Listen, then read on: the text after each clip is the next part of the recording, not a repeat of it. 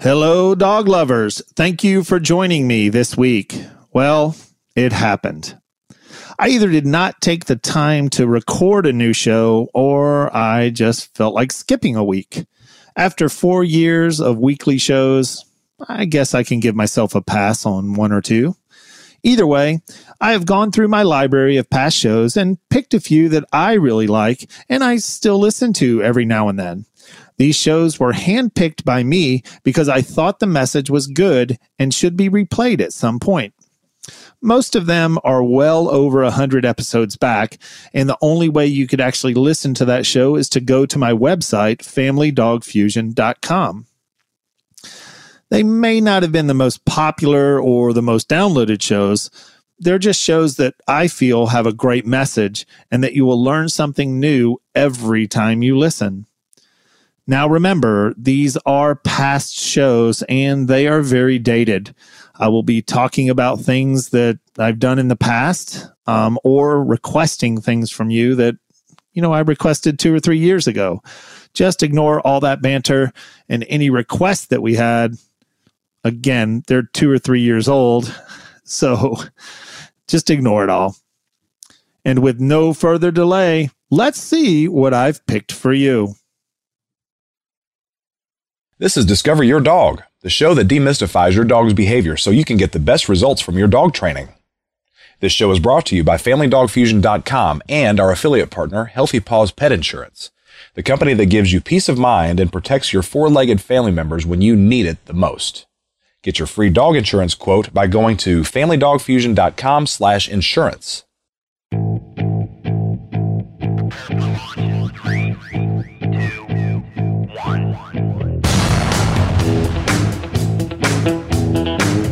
This is Devin Best, rogue leader and co host of Discover Your Dog. In episode 89, professional dog trainer and mutant mentor Benny Copeland breeds a new context for understanding your dog. Also, learn characteristics of some specific breeds. And stay tuned for a system to help you research your dog, all in this classified episode of Discover Your Dog.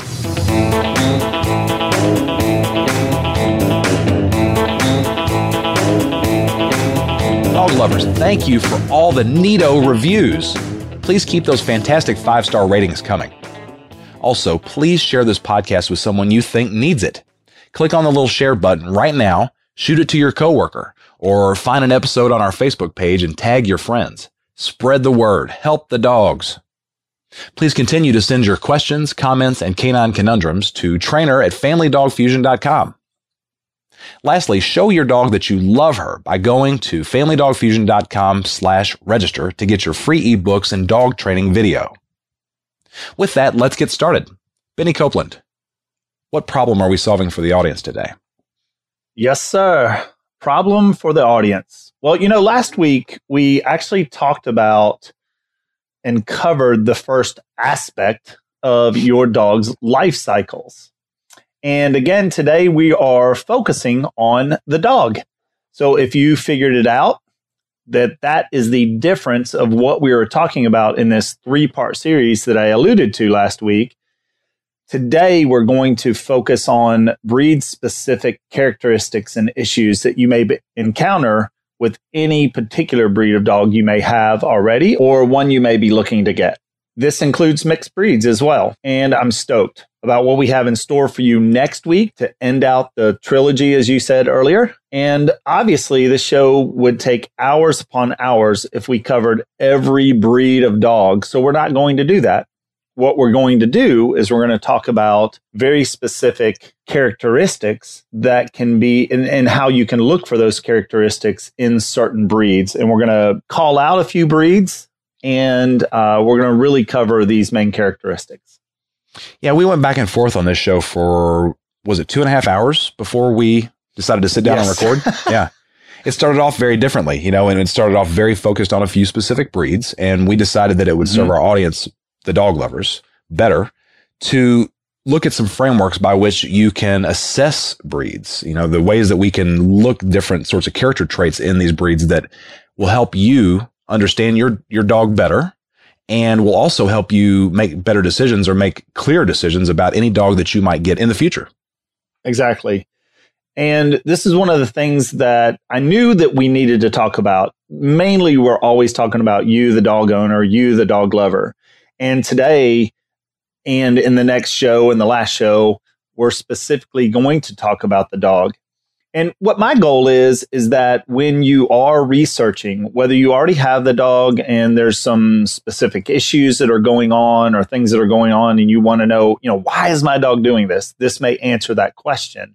And so my goal is is that when we're talking about these specific characteristics, you get to look at, well, is my dog really high in this characteristic or really doesn't have this characteristic? And you're going to see through some of the examples that I give that some of these characteristics are very specific to specific breeds. And the reason that this was such a challenge is because there are so many different ways to approach this concept. We looked at individual breeds and, mm-hmm. and characteristics right. that manifest from those breeds. We looked at problems that dog owners might have and how understanding the breed addresses those problems. And what we settled on right. was that this is about putting the dog in context. And in order to fully understand a dog's context, you got to understand its genetics and what influences how that dog like the range of behaviors that it's capable of, the type of personality that it might demonstrate, the expected, you know, energy level of the dog. Like these are very important to consider so that you, the dog lover, can adapt your life to accommodate that dog and to respond appropriately so that you understand what's happening with the dog and why is it behaving the way that it behaves. Right. And also to look at some of the things that you, as the dog owner, as the dog lover, when you do have a dog it, it, and it seems like it's not working out in a certain situation, is that a characteristic of that dog that just doesn't fit in that mold that you're in at this moment? Or if you're looking for a new dog, to um, research that. And we're going to do a little bit more of that in the homework. We're going to ask some questions and have a little checklist for people to be able to, you know, understand why is is it a good fit? Why is it not a good fit? And also by looking at the dog's characteristics, if that is um, the reason that they're having some of the behaviors you're having.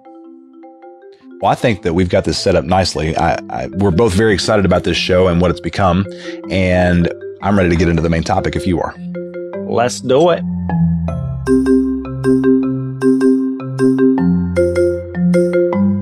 Very good. So, in our main topic, what we're going to talk about today is, is these unique characteristics and um, some dogs that specifically have these characteristics or don't. And the first thing that I do want to talk to you about, and, and one of the biggest things that I get is that you have this tendency to compare the current dog to your last dog. Stop. Stop comparing your new dog to the last dog that you had that was this amazing dog and you wonder why this dog's not perfect like that last dog. You forgot. You forgot all the stuff you went through as a puppy. You forgot all the things that you had you went through when you got this new dog. And not every dog is going to be the same. Even if you get the same exact breed and they do have these equal characteristics, even if you have that, you're still going to find that your dog has personality differences but it looks exactly the same, Benny. It, it's it's the identical dog. Right. Just because it looks the same doesn't mean it's going to be the same. You know, Tam has twins. They are very different. you mean they have individual characteristics of their own? Right, right. and they're different from the dog. Imagine that. All right, well that's good. So so what specific breed characteristics are we going to look at today? Okay, so when I was doing my research, I came across a website called dogtime.com. That's D O G T I M E.com. And in each breed, they actually break down each breed and they have these main characteristics. They actually have 31 different characteristics. And there's five basic characteristics, and then they have subheadings for each one of those. And the five characteristics that they list and that we would judge a breed by are these five characteristics. Number one is adaptability. Number two is all around friendliness. Number three is health and grooming. Number four is trainability. And the last one, number five, is exercise needs. And like I said, they rate overall each of the dogs and when I was looking these up, I was looking up specific breeds. And then they have these little subheadings for each one. So we're going to go over some of those subheadings and we're going to talk about some specific breeds. Before we get into that, I have a question for you. Do you think that this list, uh, adaptability, all around friendliness, health and grooming, trainability, and exercise needs, do you think that that is a good set of characteristics to filter a dog through? I do. It really is. It really does cover, and why I really like this site, even though I didn't agree with all of their ratings on specific breeds.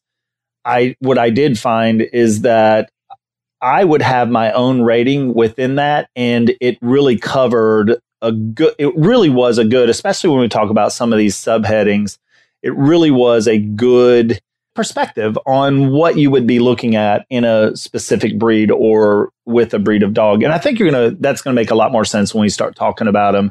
And I do name off some specific breeds. I think the reason, example, the reason I'm asking that question, the last mm-hmm. thing is the reason I'm asking that question is if, if you think this is a good way to look at a dog, I think our dog lovers can trust that what we're about to talk about is a really good way, just a framework to kind of put the dog in perspective, understand right. the dog from a, a deeper point of view, and get get a lot of use out of this. So, you ready to go into that list? Yeah, very good. Thank you. I am. Let's do it. Great. Adaptability. So there are um, quite a few subtopics of that too. One of them, and I like this one. It, does this dog adapt well to living in an apartment, for example? Mm-hmm. Right.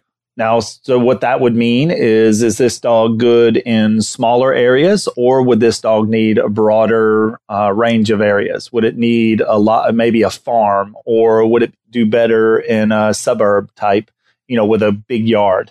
What about noise level? Like if, if a dog, a smaller dog or a dog that doesn't make as much noise would be more appropriate for an apartment versus a dog that's got a lot of room to bark and run around and. Right. For example, like if a dog was real skittish, for example, if you had a dog that had a very skittish behavior, um, Molly, for example, she did not do well when we first moved into an apartment because she had this skittish behavior and loud, sudden noises make her nervous uh, and she got used to it and we were able to and she adapted to the apartment living and those noises and things like that.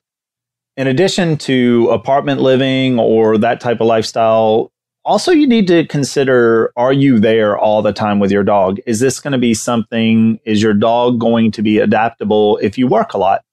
Say you work a 8 to 10 hour day. Is your dog going to be okay being there at that time? There are dogs that don't do well in those type of environments that they need a lot of activity and that they need a lot of time with you. For example, a border collie is not going to be good being left alone for long, long periods of time. It's one that needs a lot of activity.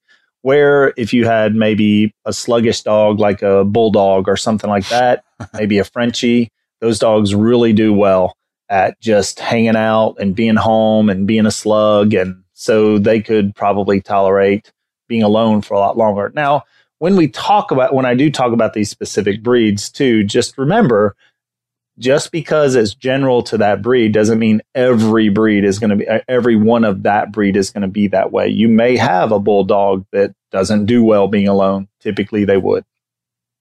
Another thing is, and we talked about briefly, you know, is that dog real skittish? Is the dog, does your dog tolerate a lot of activity and a lot of noise? So are they very sensitive? Is that dog sensitive? Um, one of the dogs that I was going to talk about is a Weimaraner, for example. I don't feel like it would be good in an apartment complex because they're in, and they are a very highly sensitive dog. So they get their feelings hurt or things that can happen. And in the process of not giving that dog a lot of activity or things like that, you're going to see that that that might be part of the unadaptability if you're in an apartment, for example. All right. The second one we talked about is all around friendliness. Is your dog all around friendly? Does it get along with a lot of other people? Does it get along with other dogs? Is it friendly toward people that are strange coming into your home or when you're out on walks or things like that?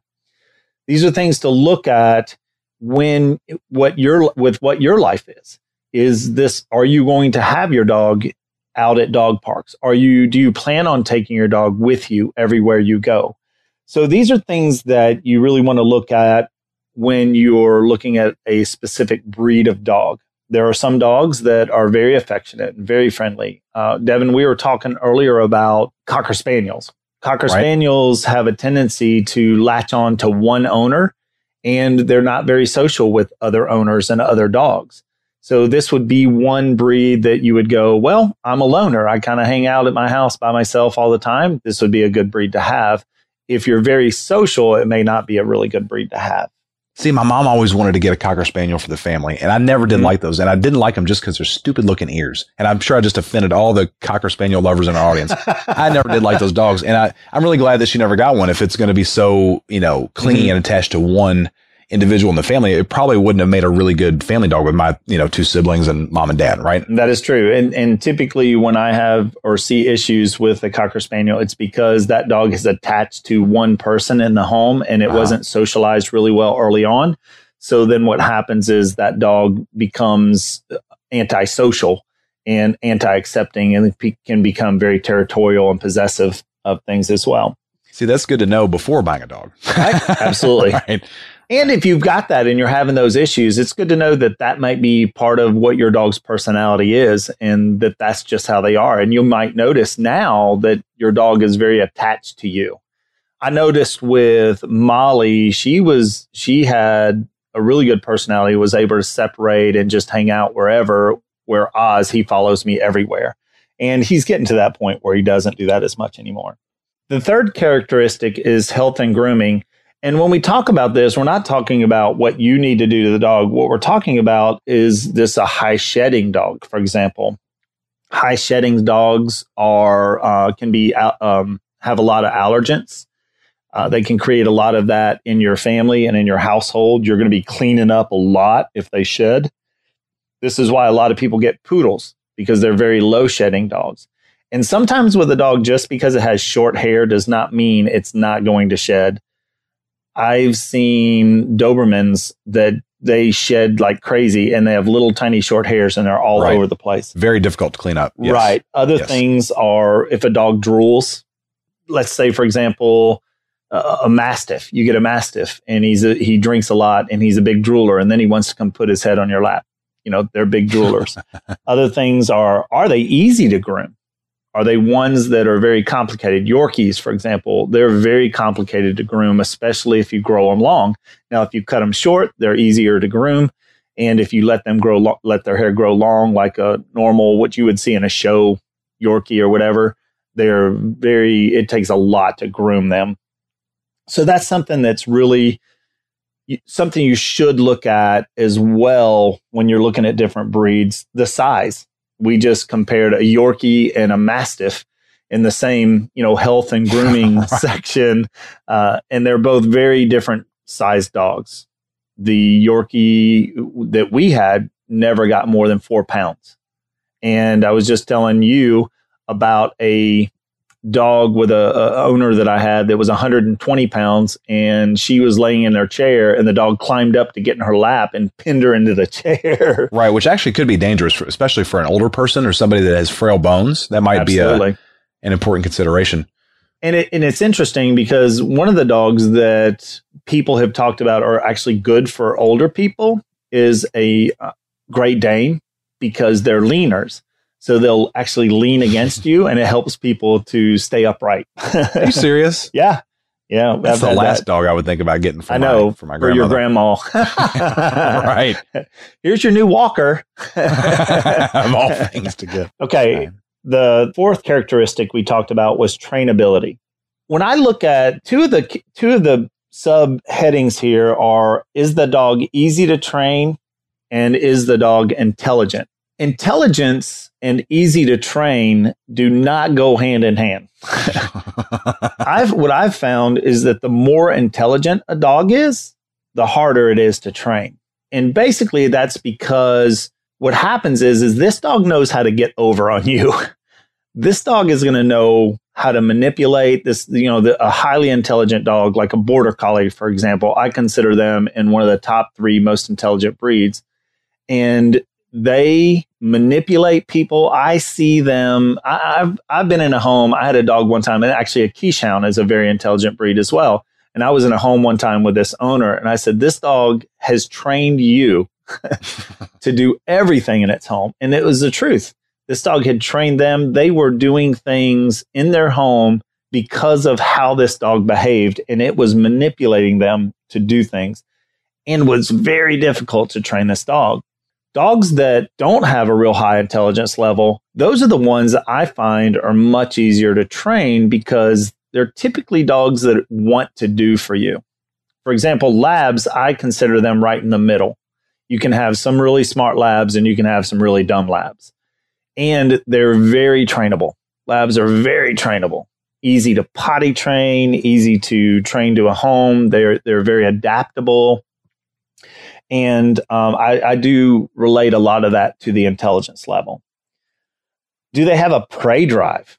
Now, this is one thing. If a dog has a big prey drive, they can be highly trainable and highly trained because if they do have a prey drive, they have something that they focus on. And when you can figure out what that focus is, it really can help you to train this dog really well as well. Is that sort of like uncovering the dog's motivation? Right. You can figure out what the dog, what motivates the dog, and then really use that in the training, you know, part of what you're doing with your dog and what we talk about all the time when you're training and you're working with your dog If you can find what motivates them, you definitely can use that to your advantage. And, you know, we talk about motivation, how it's a great tool. It's not a great method of training and used appropriately in a tool, it can really, you can really highly train your dog, especially a very intelligent dog with a high prey drive. And the last breed characteristic that we're going to talk about is the exercise needs, or one of the subheadings is energy levels of your dog.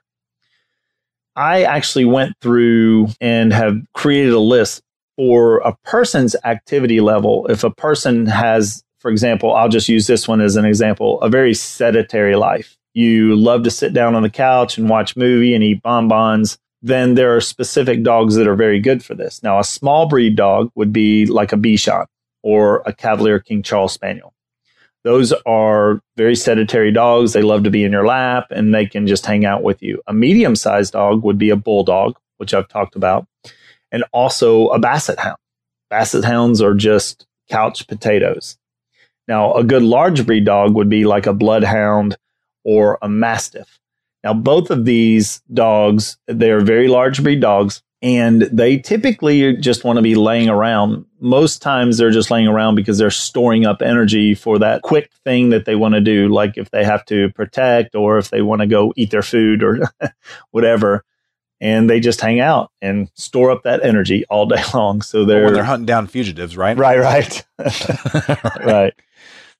So that's what they do. They store store up that energy to work, and that and that's really something to look at too. What are the energy levels of your dog? What are the things that you do in your life? Are you very active? If you're very active, you don't want to have a bulldog in your life. Now, and again, this goes i'll give you an example of how that's a, a, total opposite of what i just said because for the most part bulldogs are like that. They're very sedate. They just want to be hanging around. They're not real active. And yet i was at the park one time at this uh, i think it was a dog days and there was this gentleman and he had a bulldog and it literally looked like that bulldog you see on the cartoons the tom and jerry cartoons Oh, yeah. He was like super muscular and had the yeah. bow legs, and he was this dog was Spiked super collar. active. Spike, that's his name. Yeah, Spike. Spike. That was it. right? This dog was super active, looked like that, you know, and that was usually you see bulldogs. They're uh, just a chunk and uh, have a lot, you know, a lot of extra skin laying on them. this dog had right. no extra skin.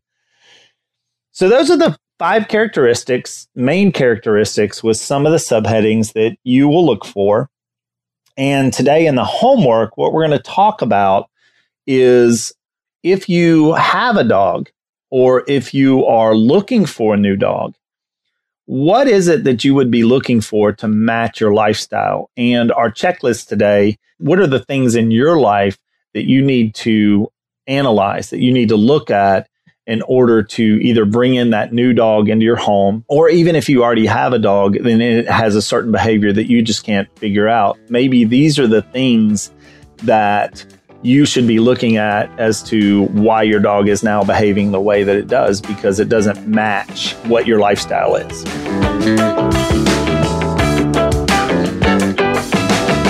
For your homework this week, it will be to research the breed of your choice, whether it be a breed that you already have or one you may be looking into getting for the future. Now, in order to pick a breed that will be right for you, I want you to look at and think of the following factors. And of course, you can always refer back to the beginning of those five characteristics and their sub characteristics as well. And these are going to be things that go on with you that are part of your lifestyle. And I want you to be honest. There's a big thing here. I don't want you getting a dog with the intent of exercising later. If you don't exercise, don't get a dog that needs a lot of exercise. Now, if you're already in the midst of losing that 30 pounds and you're halfway through your exercising and you're creating a really good habit and you decide to get a dog to keep it going, great. And if you're not, if you haven't started that routine, don't get a dog that needs a lot of exercise. Go ahead and get that dog that can just hang out with you at the house. That's a great piece of advice. I know, right? so, number one, would you want an adult dog or a puppy? Even if you're considering getting a purebred dog, almost 25% of the dogs that are in adoption facilities are purebred. You can still go with the adult option or you could get a puppy and just remember you're going to have some puppy issues that go along with that. Number two, size matters. There are many factors you should consider when you get a new dog, and size is one of those considerations. Larger dogs on average cost about two to three hundred dollars more a year to care for than a small or medium dog. If you travel a lot, taking around a larger dog is a little more difficult to manage. And there are a couple of airlines that'll actually now let you bring your dog on with you if it will fit under the seat. So a smaller dog would be something you might want to consider in that situation. And consider about the amount of area you're going to need in your home. I had a client, they had two mastiffs, a Great Dane, and two pugs, and they lived in a condominium. This was just a giant doghouse. That's all that house was. So when you think about those things too, do you have enough room? the third thing would be health and activity. How active are you? We talked about this a little earlier, and how active you are can largely influence what dog you should get. If you are a runner or a hike and you love to hike and you want your dog to go everywhere with you, look at dogs that have high activity levels. My Oz I consider him right there in the middle. I, I consider myself normal active. I like to hike. I like to take walks.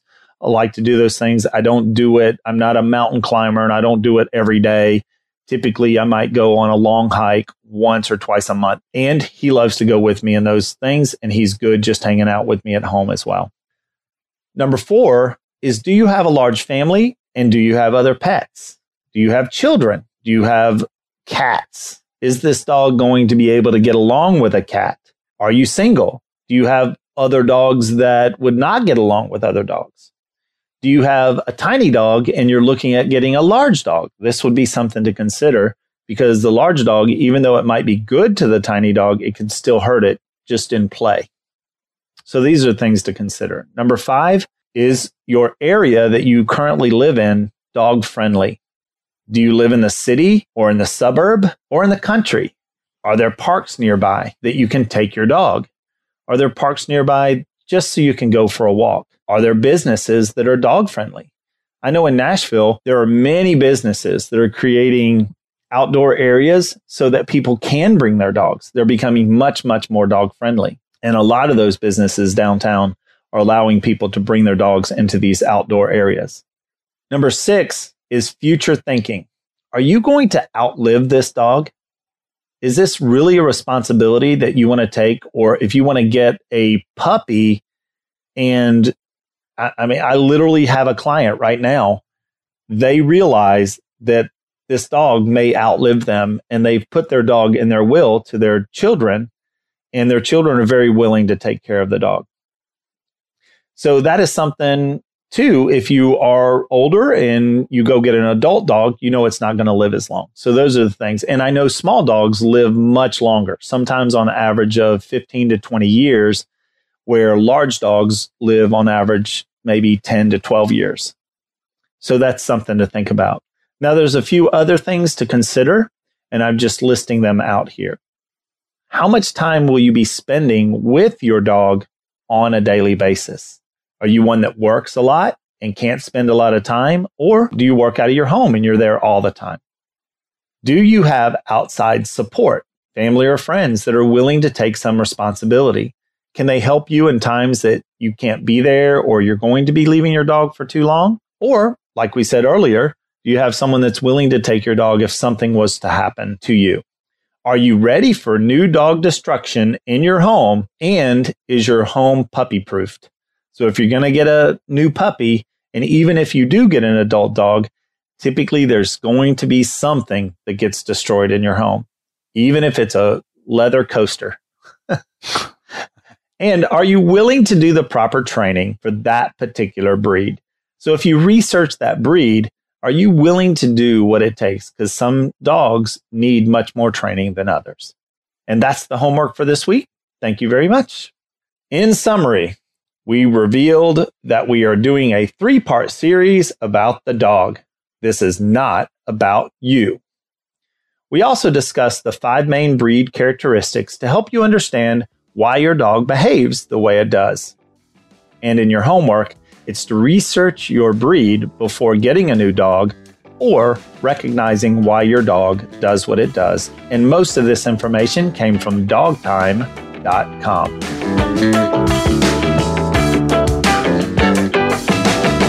Dog lovers, we mentioned earlier in the episode that we're creating a checklist for you to help follow along and do this work kind of implement it into your life.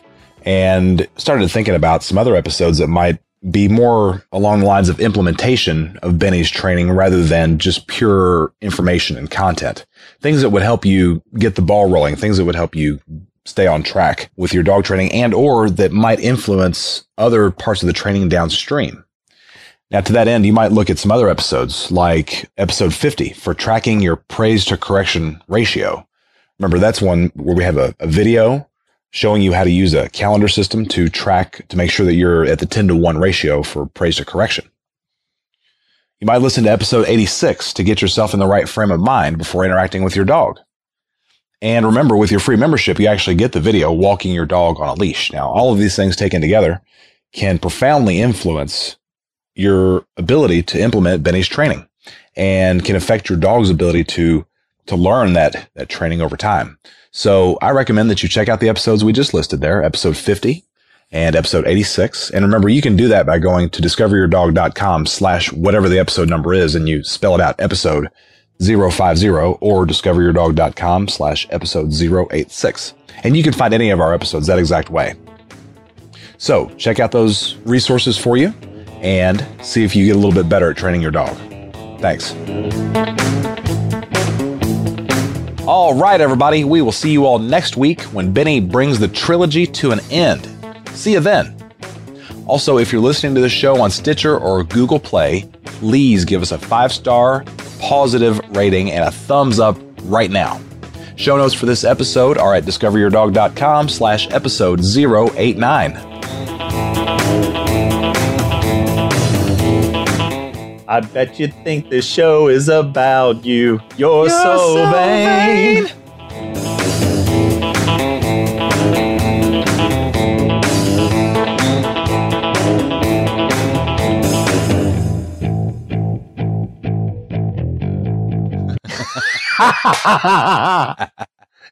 yeah, I love how you did that really low. You're so vain. Yeah, I did the falsetto version of that for you. Yeah.